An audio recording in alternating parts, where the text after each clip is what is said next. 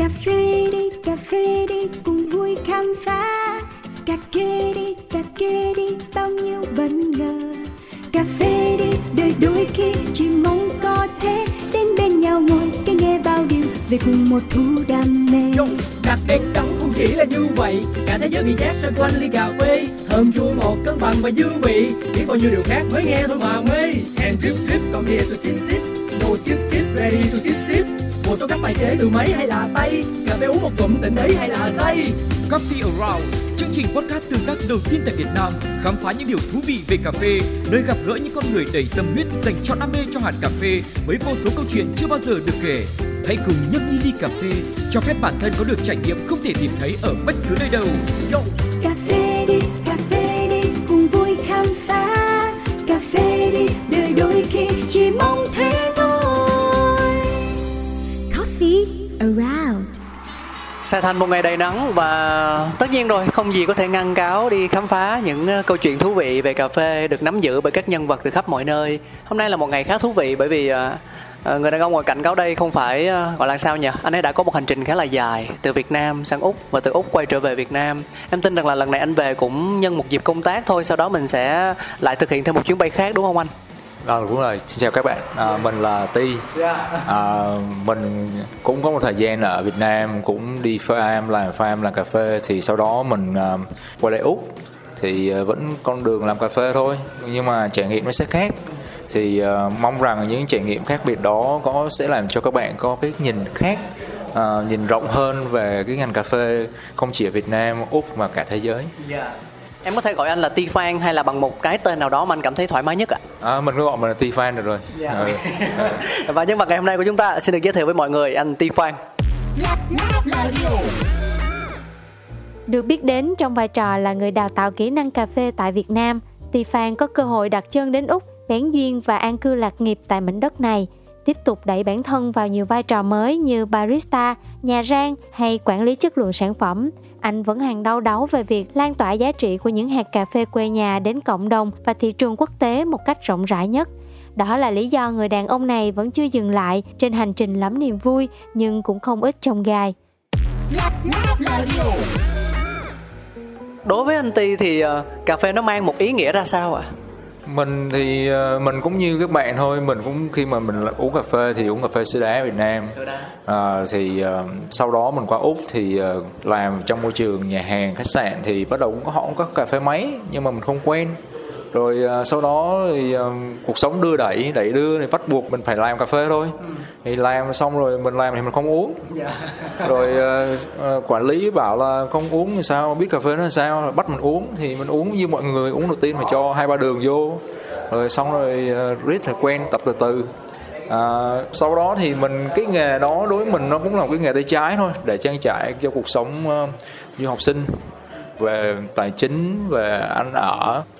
Sau đó thì có một thời gian mình quay về Việt Nam thì mình vô tình đi vào farm, nghe từ những câu chuyện từ những người làm cà phê, những người nông dân làm cà phê thì mình cảm thấy là cà phê nó một cái gì đó nó rộng hơn là mình nghĩ.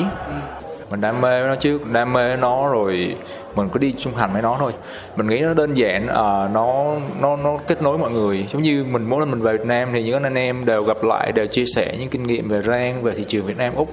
Thì nó mở trên một môi trường rộng hơn. Đó, thì đó là chứ mình nếu mà hỏi nó là cái gì mình thì mình không biết, nhưng mà mình luôn luôn có nó bên cạnh mình và mình luôn với nó một người đồng hành vậy thôi. Và chắc chắn là cái chặng đường rất là dài, nó không phải là một ngày hai ngày mà chắc chắn nó sẽ là dài, có thể đến cuối đời. Mình không định danh nó bằng một danh từ cụ thể nhưng mà mình biết được một điều là cà phê rất quan trọng đối với cuộc sống của mình. Đúng, chính xác là vậy. Vậy thì cá nhân anh Ti có nghĩ rằng là bản thân mình đã kết nối với cà phê thì chúng ta không nói rồi. Nhưng nếu mà dùng từ kết nối đó để mở rộng ra hơn một chút, tức là mình xây dựng quan hệ với những người trong cộng đồng, với những người trong ngành, có thể tại Việt Nam hoặc có thể tại Úc luôn, thì liệu sự kết nối đó nó có thực sự đóng vai trò quan trọng không? Hay là bản thân mình có thể tự làm một mình được, chỉ cần chúng ta có một niềm đam mê, có kiến thức, có trải nghiệm với cà phê là đủ rồi? Với mình á, cái sự kết nối á, thì ngay cả từ specialty á, thì mình muốn làm cà phê rất đặc biệt hơn. Bởi vì mình khi mình qua Úc á, thì mình cũng sống bằng nghề tay trái làm barista, thì mình mong rằng á, cái sau này mình sẽ mở lớp cho các bạn có thể khi mà các bạn đi du học, các bạn có thể dùng cái nghề này tay trái để theo đuổi ước mơ riêng của các bạn, hay là sau này khi mà có đủ tài chính mình có thể mở một cái trường dành cho trẻ em mà không được may mắn, thì họ có thể dùng cái nghề này để mà trang trải cuộc sống của họ, và khi mà họ không phải lo lắng về tài chính ấy, thì họ có thể theo đuổi ước mơ riêng của họ. Họ có thể thành bất cứ người nào, nhạc sĩ, ca sĩ, kỹ sư, bác sĩ gì đó. Thì chính vì vậy nó mang sự kết nối tất cả mọi người, nó vượt qua chiếc space của Ti, và nó làm cho mọi người nhìn về cà phê, hiểu về cà phê theo một cái sự nó rộng hơn, chứ không phải là chỉ uống cà phê mới hiểu được nhau, chỉ vậy thôi. Có thể thấy là mang rất nhiều tâm huyết từ phía anh Ti Phan. Bản thân anh là một người đặc biệt, bởi vì anh có cơ hội được trải nghiệm không đơn thuần chỉ là tính bằng ngày, bằng tháng, mà nó tính bằng năm luôn, ở cả hai thị trường đó là Việt Nam và nước Úc. Nếu mà gọi là so sánh thì thực ra đặt lên bàn cân nó khá là khập khiễng, nhưng mà với vai trò là một người đã kinh qua việc giảng dạy nè, việc rang cà phê, hay là làm việc với những con người trong ngành cà phê, thì anh cảm nhận như thế nào về hai thị trường này? Đối với cá nhân anh thì làm tại Việt Nam hay làm tại Úc, cái nào sẽ thuận lợi hơn, dễ dàng hơn? Mình đầu tiên mình nói về nền văn hóa đi. Ví dụ Việt Nam thì uống cà phê sữa đá là quen, còn Úc thì họ sẽ uống những ly latte, những loại có sữa. Thì khi mà mang cà phê sữa đá qua Úc á, thì họ cũng thưởng thức như một cái món lạ để họ uống vậy thôi, chứ họ không thể uống hàng ngày. Latte về đây cũng vậy thôi, latte hay cappuccino luôn, thì mọi người cũng chỉ uống một. Có thể những người sẽ uống được hàng ngày, nhưng mà không phải ai uống hàng ngày được. Mà thị trường cà phê sữa đá Việt Nam là mạnh. Bản thân mình qua đó mình cũng uống cà phê sữa đá. Cho tới bây giờ luôn. Vẫn uống song. Còn latte hay gì, bởi vì mình làm cà phê thì mình phải thử nếm thôi, chứ mình không uống nhiều. Mình uống về espresso, về pour là nhiều. Nhưng mà nếu mà họ lựa chọn, mình cũng sẽ uống cà phê sữa đá, ngồi pha theo kiểu văn hóa Việt Nam. Có thể mình bị ảnh hưởng vì văn hóa Việt Nam quá nhiều. Vậy thôi. Thì tùy vào cái thị trường và cái văn hóa đó thì mình làm tốt đúng cái thị trường là được thôi. Chứ mình cũng khó nói lắm, tại vì cái sở thích hay cái gu uống của mỗi nơi sẽ khác. Cái bản thân mình ở Việt Nam vậy thôi, sẽ có nhà rang gu thế này, gu thế kia. Mình sẽ không nói đúng và sai, mình chỉ nói là nó thích hợp với bạn hay không thôi. Và chính vì điều đó làm cho cái cộng đồng cà phê rộng và nó nhiều cái sự lựa chọn hơn. Chứ nếu mà ai cũng rang giống nhau, làm giống nhau thì nó chỉ một màu thì nó lại mất sự thú vị của nó. Nên thay vì đánh giá đúng và sai thì đánh giá nó là sự khác biệt. Mình có quyền lựa chọn có và không mà, đúng không? Thì mình mang cái gì tích cực đến thì mình sẽ nhận được cái gì tích cực thôi. Rất cảm ơn anh vì quan điểm của mình. Một trong những vai trò mà em thấy anh được biết đến nhiều nhất á, tức là người giảng dạy, người làm công tác chia sẻ về kiến thức. Thì tại sao anh lại ở Việt Nam thì mình làm rất là tốt vai trò đó, nhưng mà sang Úc thì mình lại có một định hướng khác, cũng vẫn làm cà phê nhưng mà không phải tập trung vào việc giảng dạy nữa, mà ở đó lại là về những hạt cà phê rang? Mình muốn nói đó là sự trải nghiệm thôi. Tại vì trong cà phê, trong cái kiến thức thì nó không có gì là mãi mãi, mình phải update, mình phải nâng cao, tìm hiểu nó mỗi ngày. Mình nói ví dụ đi, tất cả các bạn làm cà phê ở đây có thể biết là hồi xưa mình nén cà phê xong mình gọi lấy cái tổ temper, gõ vô cái bọc tie filter, gõ con. Thì bây giờ đối với mình là sai, đúng không? Nhưng mà 20 năm trước ai nói nó là sai, mọi người đều theo nó hết. Thì có thể nó sẽ đúng vào thời điểm này mà nó sẽ không đúng vào thời điểm kia. Thì cái thời gian mình hỗ trợ các bạn chia sẻ về kinh nghiệm ở đây, đối với mình bây giờ các bạn đã quá mạnh rồi, quá nhiều tìm hiểu rồi, đâm ra mình muốn bổ sung thêm kiến thức, bổ sung thêm nhiều trải nghiệm để chia sẻ các bạn. Tại vì ai cũng muốn đi lên mà, đâu có ai đi lùi, đâu có ai muốn đi tới, đúng không? Thì đó là lý do tại sao mình nghĩ là mình nên tiếp xúc nhiều ở cà phê hơn, làm nhiều thứ hơn để có nhiều câu chuyện, có nhiều khía cạnh để các bạn nhìn nó rộng hơn, vậy thôi. Nếu nói một cách đầy đủ thì hiện tại ở thị trường Úc, anh Ti đang giữ những vai trò như thế nào với cà phê ạ? Hiện tại thì mình đang làm về QC cho một công ty cà phê, họ cũng rang xay, và mình cũng là founder của một cái xưởng rang nhỏ của chính mình. Thì xưởng rang đó nhỏ nhưng mà cũng cung cấp cho quán cà phê, cũng cung cấp cho văn phòng, cũng cung cấp cho những người yêu thích cà phê. Nó chưa có phát triển mạnh bởi vì mình cũng đang làm từng bước một để thích hợp, miễn sao là cái sản phẩm mình nó tồn tại trước rồi mình sẽ phát triển. Cái mô hình đó là mình làm một mình hay là có chung với ai không ạ? Hiện tại mô hình chỉ một mình thôi. Thì mình sẽ, tại vì cũng đã có thời gian làm Việt Nam rồi, đâm ra nó cũng không khó khăn gì với mình, từ chuyện mà set up rồi xưởng rang rồi packaging rồi mọi thứ thì nó cũng hơi khó khăn. Trong cái chuyện về làm website hay là hình ảnh thì mình tự làm lấy hết. nhưng mà qua bù lại thì mình cũng học được nhiều thứ. Thì hiện tại thì nó còn bé thì còn làm được, nhưng mà lớn lên chắc cũng phải kiếm thêm vài người phụ vô chứ làm không nổi. Em có nghe câu chuyện là mở quán ở nước ngoài thì nặng nhất là vấn đề về giấy tờ, về giấy phép các thứ, thì anh có gặp khó khăn trong điều đó không ạ? Với mình thì thật sự nếu mà tùy vào mô hình bạn mở thế nào, như bạn mở món quán cà phê đi thì chỉ bán cà phê hay bán bánh ngọt không có nấu nướng trong quán thì nó không khó đâu. Nhưng mà nếu mà bạn bán có nhìn nấu nướng á, thì cái vệ sinh an toàn rất là Úc họ yêu cầu rất là cao. Thì khi mà họ xuống kiểm tra không được thì họ sẽ đưa cho mình một cái danh sách những cái gì cần thay đổi, thì trong khoảng bao lâu thì họ quay lại, miễn sao mình đáp ứng đó là được thôi. Mình nghĩ nó không khó là bạn làm cái gì nó vượt qua sự kiểm soát của bạn và không đúng thì nó sẽ khó thôi, chứ còn nếu mà theo nó thì nó không khó đâu. Có những kho báu đang nằm ẩn giấu, có những câu chuyện chưa từng kể ra, ngọt chua thơm đắng cần sự thẩm thấu, chuyện đưa lại gần không dễ xa. Let the story be shared. Thôi thì mình đã nhắc đến câu chuyện thương hiệu thì mình đang mạch chia sẻ. Cáo sẽ hỏi anh Ti luôn, từ khi nào thì anh có ý định là mở một thương hiệu tại Úc? Đầu tiên thì mình chỉ nghĩ là làm một cái lab để mà tự nghiên cứu cà phê thôi, nhưng mà cứ làm rồi thôi, kệ nó phát triển thì cứ phát triển thôi. Thì cái Mekoffee nó có nhiều ý nghĩa lắm. Mekoffee nghĩa là Mekong Delta River, tức là khi mình nói về châu Á đúng không? Rồi chai á, mi á, chme á, thì trong cái dòng sông Mekong á thì chỉ có Vietnamese á, là chữ me cuối cùng thì họ sẽ biết là mình là người Việt Nam. Tức là mình cái thương hiệu đó sẽ nói cho họ biết cái xưởng rang này bắt nguồn Việt Nam, nhưng mà mình không muốn dùng cái tên Việt Nam thì mình dùng cái từ đó. Chữ ME cũng có nghĩa là Melbourne là nơi là mình đã xưởng rang bắt đầu. ME có là mi là mình á, thế mà ai hỏi mình cái mi coffee là gì, là tôi nè, đó là mình, bản thân mình luôn, mình không phải là mình nữa, mình không lấy tên Ti nữa mà nó là mi coffee, mình là một. Mà theo tiếng Việt thì mình có thể đọc là mê coffee, thì mình cũng bắt xuất phát từ niềm đam mê thôi. Thì cái đó là cũng một gợi ý của người bạn Tây thôi, khi họ nói là bây giờ trên thế giới có quá nhiều thương hiệu đi, làm sao đó biết mày ở đâu, biết mày là ai, thì trong một cái tên đó mày có thể nói được mày là ai không. Thì mình cũng mất thời gian khá dài để suy nghĩ về cái từ Mekoffee này. Thì cái đó thì mình khi mà Mi thì đã làm nói về châu Á thì mình mong muốn rằng sau này sẽ mang được cả Việt Nam mang qua thị trường Úc. Mình không so sánh cà Việt Nam nó như thế nào với cả Úc, tại vì đối với mình ấy, người nước ngoài họ đến Việt Nam họ cái điều mong muốn họ gì muốn tìm hiểu về văn hóa Việt Nam. Thì mình mang văn hóa Việt Nam qua nước ngoài thì mong muốn là nó sẽ mang đến gần hơn và họ không sẽ đánh giá đúng và công bằng cho những người làm cà phê mà họ đã đầu tư quá nhiều công sức để mà cà phê có một sự cải thiện tốt hơn từng ngày, và mong muốn rằng điều đó sẽ xảy ra.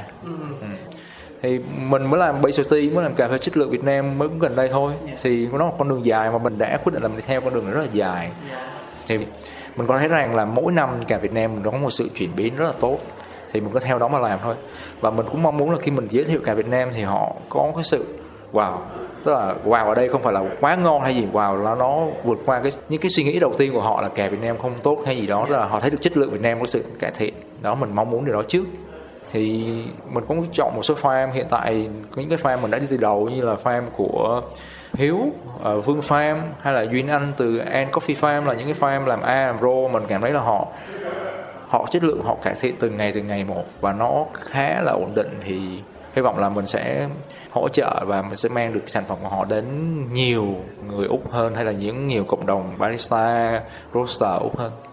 Như vậy là có thể hiểu là tại Mekoffee thì mình đang sản xuất đa dạng, mình đang rang đa dạng loại hạt cà khác nhau, có thể là cà từ nước ngoài, có thể là cà từ Việt Nam, nhưng mà tinh thần thì vẫn là muốn chia sẻ văn hóa Việt Nam và muốn nhiều người biết đến cà phê của Việt Nam với chất lượng mới như thế nào hơn. Chính xác là vậy. Và mình cũng mong là mình sẽ có nhiều cơ hội, mỗi lần về cơ hội ở Việt Nam thì được anh em chia sẻ, những farmer chia sẻ, thì từ những cái đó mình tích góp lại, mình mang lại, chia sẻ lại cho cộng đồng cà phê ở Úc nói chung và Melbourne là nói riêng. Thường khi mà chúng ta nói đến Úc hoặc là một quốc gia nước ngoài nào đó mà có người Việt đang làm cà phê đi, mình sẽ hay kể cho nhau nghe câu chuyện màu hồng, Thì câu chuyện của một người thực tế làm nghề, bên cạnh những lý tưởng, bên cạnh những ước nguyện, bên cạnh những điều mà chúng ta đang tạo ra, thì khó khăn mà bản thân anh Ti cảm thấy rõ nét nhất ở thị trường Úc với những gì mình đang làm đó là gì vậy ạ? Thì mình sẽ nói về góc cạnh của mình thấy thôi. Thì mỗi người sẽ có cái nhìn, cái nhìn khác nhau, những cuốn sách mỗi người nhìn một góc khác nhau. Thì trong cái góc của mình, nó đầu tiên để mà nói với một barista khi mà ở Việt Nam bước qua Úc á, cái khó khăn đầu tiên có lẽ là ngôn ngữ. Khi mà họ nói tiếng địa phương đôi khi mình hơi khó nghe. Với hai thì môi trường làm phê Úc rất là nhanh. Bây giờ thì do kinh tế nó bị lạm phát, đâm ra nó bị giảm phát luôn, đâm ra nó hơi chậm. Chứ ngày xưa tụi mình làm thì trung bình nó sẽ là dao động từ 500 ly cho đến 1.000 ly một ngày. Có thể 1.200 ly. Câu chuyện là mình nói kể câu chuyện là khi mình còn làm Sanali đi, tức là trong vòng đó mình chỉ có 3 người thôi. Trong vòng 4 tiếng đồng hồ mà mình không ngơi một tí nào, tức là một người đánh sữa, một người đánh cà phê, còn bản thân một người nữa là sẽ có một máy riêng, một máy nhỏ một group là chạy là những ly ice hay là nước ép hay cái gì đó, và đánh sữa phụ luôn mà còn không kịp. Và sau 4 tiếng đó là chân tay bạn đã rời. Năm khi đó chính vì vậy khi mà mình làm barista Việt Nam ở Úc xong theo một cái ship đó, là mình về là chân tay nó đã rời. Mà khi mà mệt như vậy á, thì mình sẽ không có nhiều thời gian để mình nghiên cứu thêm. Mình chỉ muốn về nhà nghỉ ngơi thôi. Đó. Thì đó là cái thật sự là môi trường của Úc như vậy. Đâm ra khi bạn vô cái rocket nhảy liên tục á, thì bạn có đủ khả năng phản ứng để hiểu được là phải làm như thế nào hay không. Thì bạn chậm vài phút hay là sai một rocket thôi phải làm lại từ đầu rất là cực. Ngay cả mình đánh sữa mình cũng ít dùng tay lắm, tức là mình đi đánh, mình để đó mình đánh rồi mình đổ liên tục vậy thôi. Tức là làm việc lúc nào hai tay hết, công nghiệp đó. Nó đúng rồi, nó là công nghiệp á. Thì những bù loại thì mình sẽ có nhiều trải nghiệm là nếu mà mình làm nhà rang á thì mình sẽ hiểu là cà, cái chất lượng cà rang thế nào để mà chịu ổn định. Tại vì một số quán họ sẽ là môi trường mở, tức là và Úc á thì cái câu người ta nói là Úc có 4 mùa. Tức là ví dụ sáng bạn thấy nó ấm, xong tự nhiên trưa nóng rồi nóng, xong tự nhiên nó mưa, xong rồi nó lạnh. Tức là nó thay đổi khí hậu liên tục. Thì đâm ra khi mình rang cà nó cũng ảnh hưởng đến khi mình rang. Và khi mình pha cũng vậy, máy xay mình cũng thay chỉnh liên tục, rồi nhiệt độ nước. Rồi khi mình học nhà rang như mình sẽ có nhiều cái câu hỏi. Làm thế nào để dễ dàng, để ổn định xay, và máy xay nào, máy pha nào, và set up như thế nào. Thì đó là một cái trải nghiệm rất là hay. Thế còn về việc tiếp cận thị trường ở thời điểm ban đầu á, lúc đầu chương trình thì anh Ti có nói rằng là mình hiện tại cũng đang phân phối cà phê cho không gian quán, cho nhiều nơi khác nhau, thì em nghĩ rằng là đó là một thành công nhất định rồi.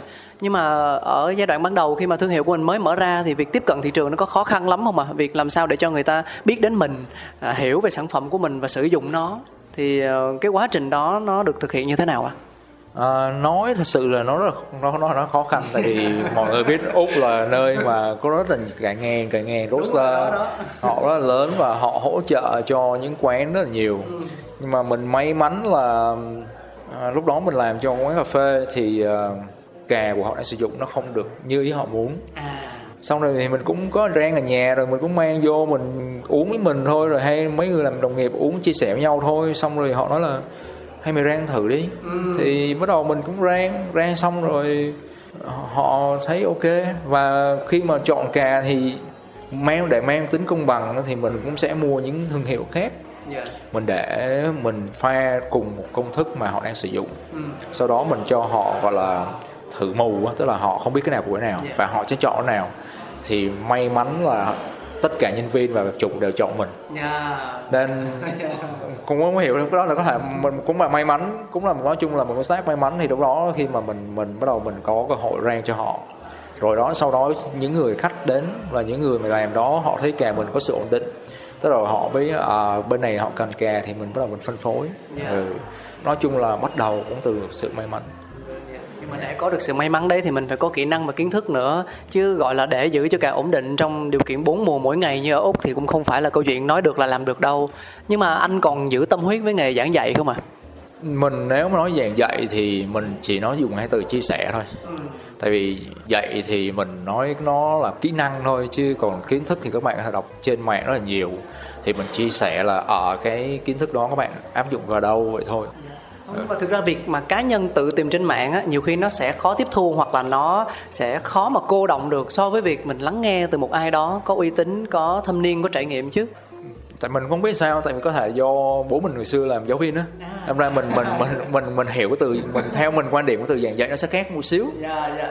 Thì đối với mình thì mình làm cái nghề này thì mình giảng dạy thì nó phải, như khi mình giảng dạy tức là mình có những người, tức là bạn có kiến thức, bạn có kỹ năng nhưng mà truyền tải đến một người nào đó nó là một câu chuyện khác. Mình gọi là sao ta, mình gọi là học qua cái chương trình giống như mình đi dạy học rồi mình học qua cái chương trình gọi là gì ta, giáo dục hả, đào tạo chuyên môn kiểu vậy, có bằng cấp gì đó, thì cách người ta sẽ hướng dẫn. Cái cách mình giảng dạy đầu tiên nó cũng rất là nghe em trả người ta cũng khó tiếp nhận á. Sau nhiều thời gian bắt đầu mình mới tìm ra cách để mà đưa đến gần họ hơn. Thì đó, thì chính vì vậy mình mới có thể do mình đi học rồi bố mình làm giáo viên ngày xưa, năm ra mình hiểu từ giảng dạy nó sẽ làm cái khác. Nên vậy cá nhân mình thì mình sẽ dùng từ chia sẻ. Vậy hỏi theo chiều ngược lại đi, tức là trong quá trình làm nghề thì mình có mưu cầu tìm kiếm những người thầy để mình học hỏi không? Bên cạnh việc tự học, bên cạnh những tài liệu mình có thể tìm thấy trên mạng chẳng hạn. Mình nói, nếu mà nói về tìm người để học á, thì nó tất cả mọi người, tất cả, kể cả khách hàng, ngay cả bạn bè cũng vậy. Nhiều khi những người lười như mình sẽ luôn tìm cách làm cho nó nhanh, thì chính vì lười như vậy đó, đâm ra mình sẽ có nhiều cái tip, nhiều cái mánh để làm cho nó nhanh. Thì mình nhìn nhau là mình biết cách nào làm thôi. Thì đó, thì mình nói nếu mà học thì học tất cả mọi người. Nhưng học thì sẽ phải học mãi, và khi mình học rồi mình trải nghiệm nó, mình sẽ chia sẻ lại các bạn thôi. Bản thân mình thì mình thích dùng từ chia sẻ. Thế thì trở lại với sự kết nối, bản thân anh Ti cảm thấy rằng ở Úc nó có dễ kết nối giống như Việt Nam không? Tất nhiên nha, mỗi khu vực nó sẽ khác nhau. Hà Nội khác, Đà Nẵng, miền Trung khác, và Thành phố Hồ Chí Minh thì nó khác. Em nói lấy bối cảnh tại Thành phố Hồ Chí Minh đi, thì mình sẽ rất dễ bắt gặp câu chuyện là chủ quán này sang quán kia uống cà phê và nói chuyện rất thân thiết với nhau. Thậm chí họ chia sẻ về quan điểm, cách làm nghề, tư duy nghề, vân vân. Tranh cãi nhau bình thường nhưng sau đó thì vẫn vui vẻ với nhau. Thì liệu điều đó có xảy ra ở Úc không? Có thể là giữa anh với những nhà rang nội địa, hoặc có thể anh với những người Việt xa xứ cũng đang lập nghiệp tại Úc chẳng hạn. Mình nghĩ điều đó chuyện rất là bình thường ở Úc. Các nhà rang uống cà phê của nhau bình thường. Nhưng mà khi mà họ chia sẻ hay đánh giá thì họ không đánh giá theo hướng tiêu cực. Họ luôn có một cái dùng những từ ngữ nó nhẹ nhàng và đánh giá theo khách quan là cái này như vậy. Tại vì mỗi người đều có style riêng của mỗi người. Thì từ cái nhà rang đó, tại sao họ rang như vậy, mình nên đặt câu hỏi theo hướng, thay vì nói nghe rang dở hay gì đó, mình sẽ đặt một cái gì đó tích cực hơn là cái khách hàng của họ là ai, và tại sao họ lại rang như vậy mà sao vẫn nhiều người thích. Thì mình theo cái hướng tích cực như vậy thì mình sẽ có thể thấy nhiều thứ mà nếu mà tiêu cực mình sẽ không thấy đâu. Đó, thì cũng hầu như là mọi người sẽ hạn chế chuyện mà lên trên mạng mà bóc phốt hay là nói xấu nhà rang với nhau, thì mình thấy cái đó cũng hay. Tức là không có câu chuyện đó, hoặc ít thôi, hoặc là có sau đó họ cũng tự gỡ xuống và họ tự xin lỗi mà họ cảm thấy là do một phút bốc đồng. Tại vì cái này là con đường rất là dài mà mình nói rồi, nó thay đổi mỗi ngày. Mình muốn học hỏi, khi mà mình muốn học hỏi thì mình sẽ chấp nhận, mình phải hiểu là mình đang ở đâu, mình thể so sánh. Bản thân mình cũng vậy, khi mà mình làm cà phê, mình rang cà phê cho bua hay là cái gì đó, mình có cupping thì không phải cupping cà mình không đâu. Mình có thể mình mua 10 loại cà, 9 loại cà của 9 loại nhà rang khác nhau, chung với loại cà mình, rồi mình đánh dấu ở dưới, sau đó mình xáo trộn hết, mình thử nếm. Rồi mình chọn ra ví dụ như 1, 2, 3 cà nào em thích. Ví dụ như 1, 2, 3 có mình thì mình vui, mà không có mình thì mình sẽ suy nghĩ lại tại sao nhà kia có thể làm như vậy, mình không làm như vậy. Thì đó, thì nó mang tính công bằng hơn, thì lúc đó mình sẽ biết mình ở đâu. Và dĩ nhiên mình cũng không phải riêng mình mà mình cũng mời bạn bè đến, rồi một số barista đến, tức là công bằng đó, thì rất là nhiều người sẽ cà nào được yêu thích nhất. Thứ hai thì mình sẽ biết là, thứ nhất là có thể nó sẽ không 100% đúng, nhưng mà ít ra là mình sẽ biết là cái gu họ uống là thế nào, và cái gì mà họ mong muốn, hay là cái này, cái này không tốt, tại sao không tốt. Thì từ đó mình sẽ cải thiện hơn và mang cái gì đó nó nhẹ nhàng chia sẻ hơn là cái chuyện là chỉ trích. Mình thấy cái đó là tùy vào văn hóa, mà tùy vào cách bạn muốn đi xa hay đi thế nào. Bạn muốn đi một mình thì tất cả chỉ bạn đúng thì chắc chắn là mình đi một mình rồi đó. Còn nếu mà mình học họ, mình chia sẻ nhau từ những cái chuyển cái tiêu cực thành tích cực, thì có lẽ con đường bạn đi là bạn sẽ nói rất là dài và rất là vui. Vậy thôi, cách tiếp cận khá thú vị. Cá nhân anh Ti có nghĩ rằng là một người làm cà phê phải đa nhiệm không? Cá nhân mình thì mình thấy vậy, thì tùy theo con đường bạn đi là bạn muốn đi cái gì, bạn đi theo hướng nào. Bản thân mình sau khi mình làm thời gian làm barista nhiều năm rồi đó, thì mình sẽ thấy là ủa sao cà lúc này nó rang pha nó bị vậy, lúc sau đó mình pha nó vậy. Thì từ đó mình nghiên cứu về thì ra nó ảnh hưởng từ quá trình rang. Xong rồi quá trình rang, xong rồi mình nghiên cứu về rang thì mình muốn đi lên, mà mình muốn trèo hết núi này rồi trèo cái kia thì mình sẽ qua rang xong rồi mình nói tại sao rang lúc này bị này lúc kia, có thể là chính môi trường xung quanh hoặc là do cái cách rồi pha mình thế nào. Xong khi mà rang xong rồi mình nói phát hiện ra nhân xanh yeah. Lúc này lúc kia đó thì cái đó là do mình thôi. Mình muốn con đường này mình đi lâu đi dài thì dĩ nhiên khi mà mình là qua barista, mình qua rang thì mình sẽ tập trung vào rang. Yeah. Mình qua cái mạng nào mình tập trung vào đó.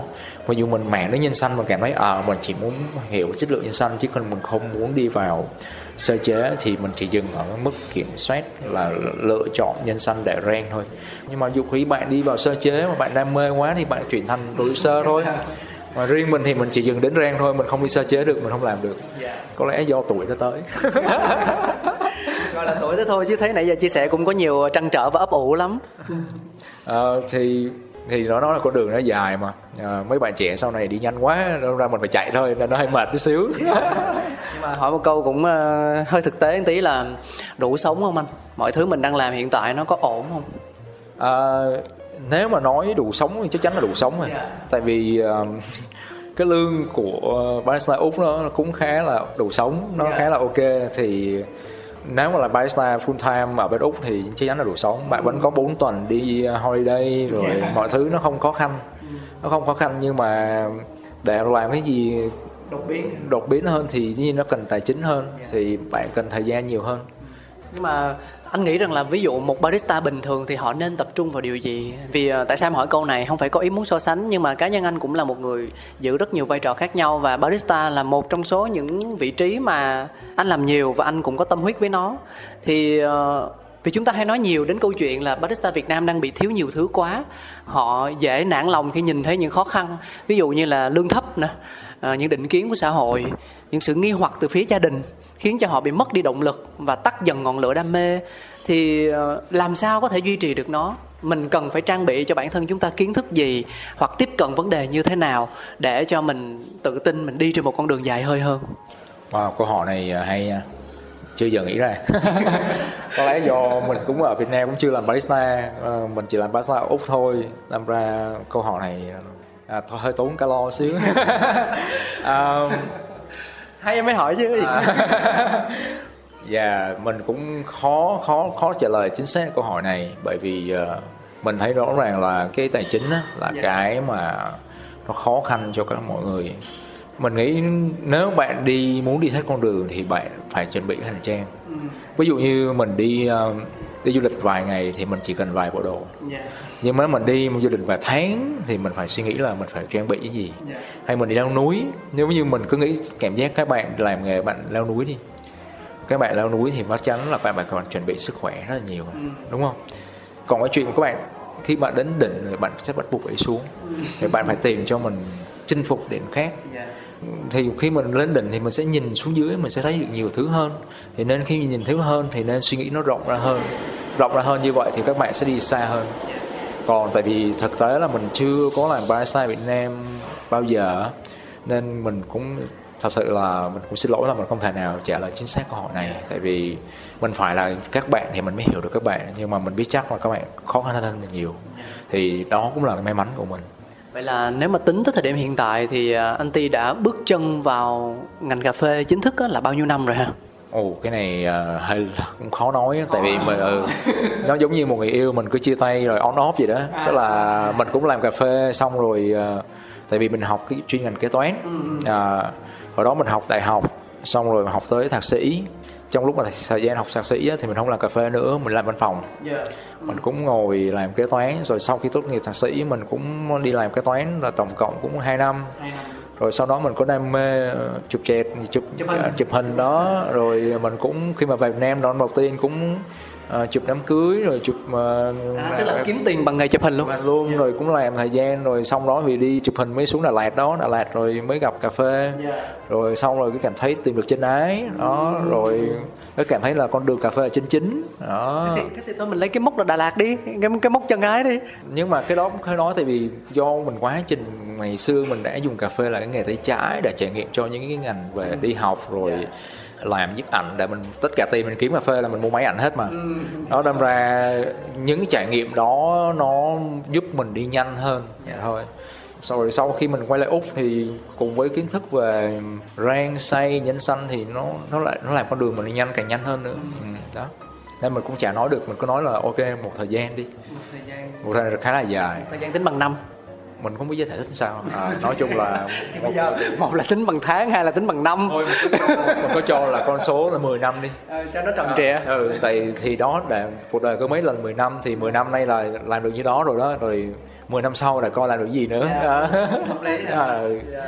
Nhưng mà cho em hỏi thêm cái nữa là bên Úc á thì nó có phải là một thị trường trọng bằng cấp không anh? Bản thân anh có khi mà làm nhà rang như vậy, làm doanh nghiệp như vậy thì có cần những thứ để thể hiện rằng là ít nhất là tôi đã có cái này và được chứng nhận rồi bởi các tổ chức này tổ chức kia, ví dụ vậy? Một cái điều là họ không cần bằng cấp. Không cần. Ví dụ như mình làm CV đi, làm cái đơn xin việc á, mình bay vô mình nói SCA, CQI, sùm thì họ đọc họ cũng... Nhiều người họ cũng chả biết nó là cái gì đâu. Thật, họ cũng chả quan tâm. Tại vì ok, bước vô quầy bar 15 phút, 5 phút đó là thực lực. Nó là thực lực trước.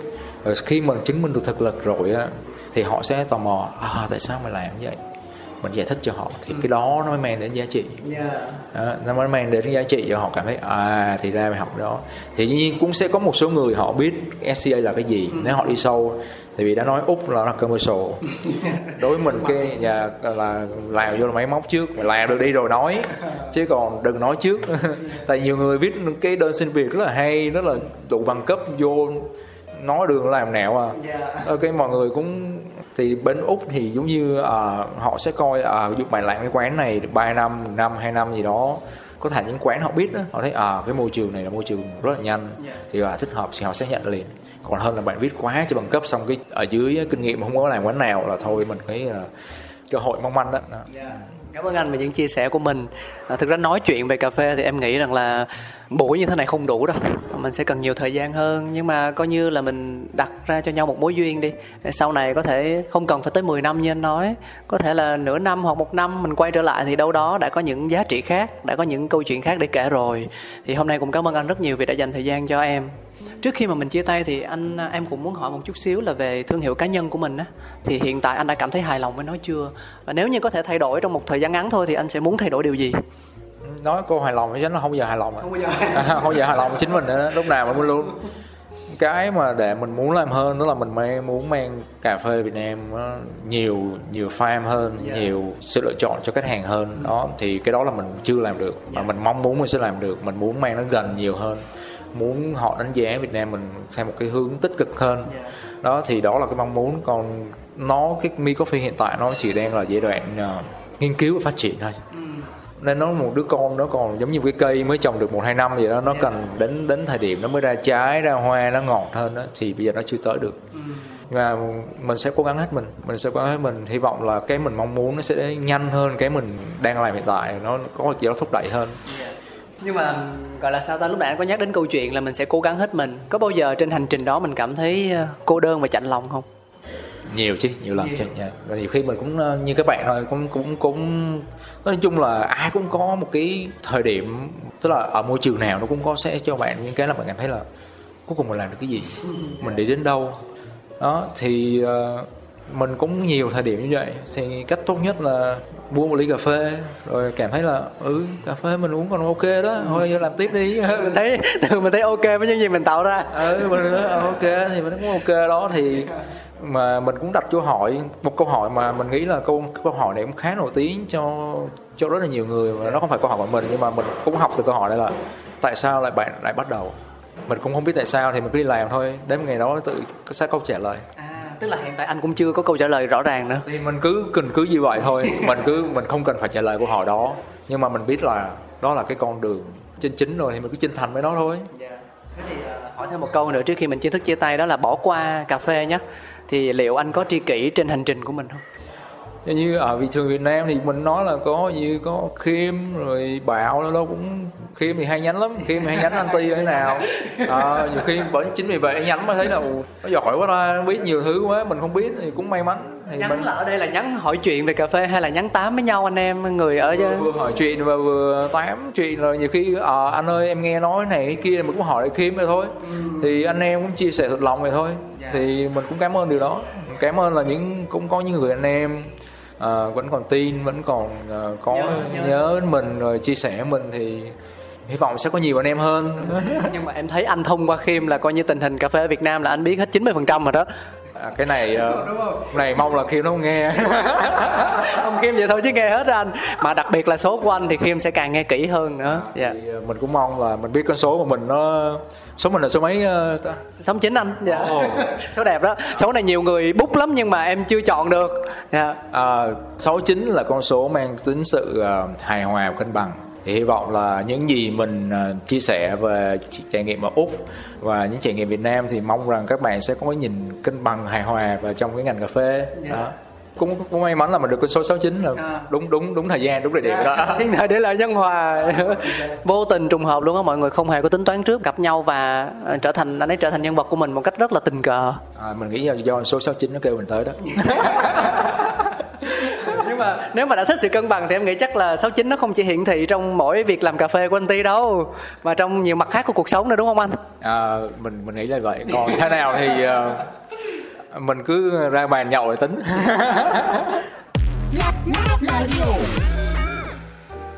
Và đến đây thì có lẽ là chúng ta sẽ phải nói lời chào tạm biệt rồi.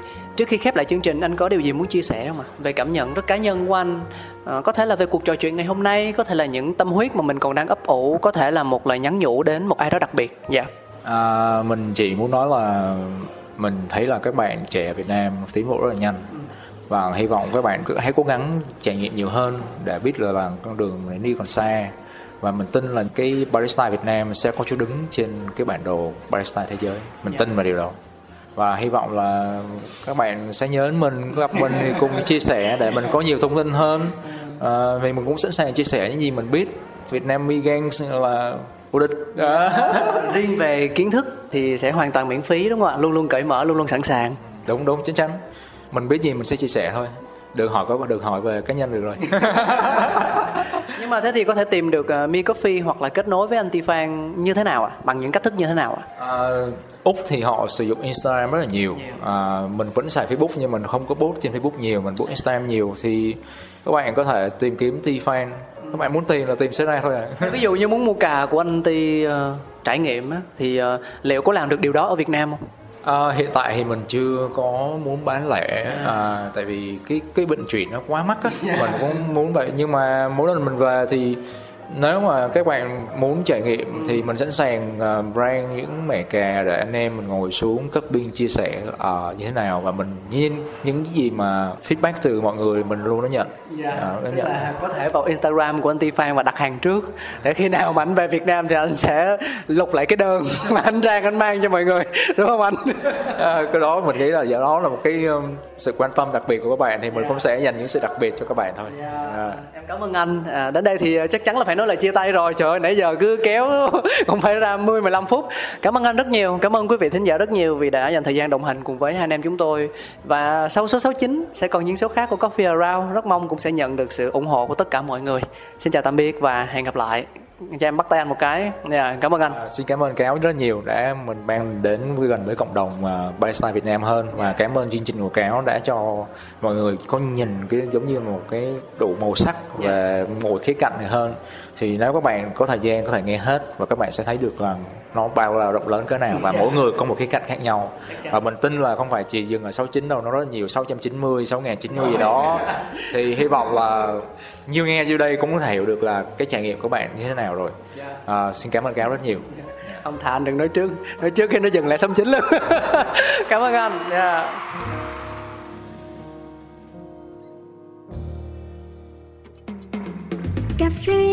Cà phê đi cùng vui khám phá. Cà phê đi bao nhiêu bất ngờ. Cà phê đi đời đôi khi chỉ mong có thế. Đến bên nhau ngồi cái nghe bao điều về cùng một thú đam mê. Đặc biệt cấm không chỉ là như vậy, cả thế giới bị chát xoay quanh ly cà phê. Thơm chua ngọt cân bằng và dư vị, chỉ còn nhiều điều khác mới nghe thôi mà mê. And drip drip come here to sip sip, no skip skip ready to sip sip. một số các bài chế từ máy hay là tay, cà phê uống một cụm tỉnh đấy hay là say. Coffee Around, chương trình podcast tương tác đầu tiên tại Việt Nam, khám phá những điều thú vị về cà phê, nơi gặp gỡ những con người đầy tâm huyết dành trọn đam mê cho hạt cà phê với vô số câu chuyện chưa bao giờ được kể. Hãy cùng nhấp ly cà phê, cho phép bản thân có được trải nghiệm không thể tìm thấy ở bất cứ nơi đâu.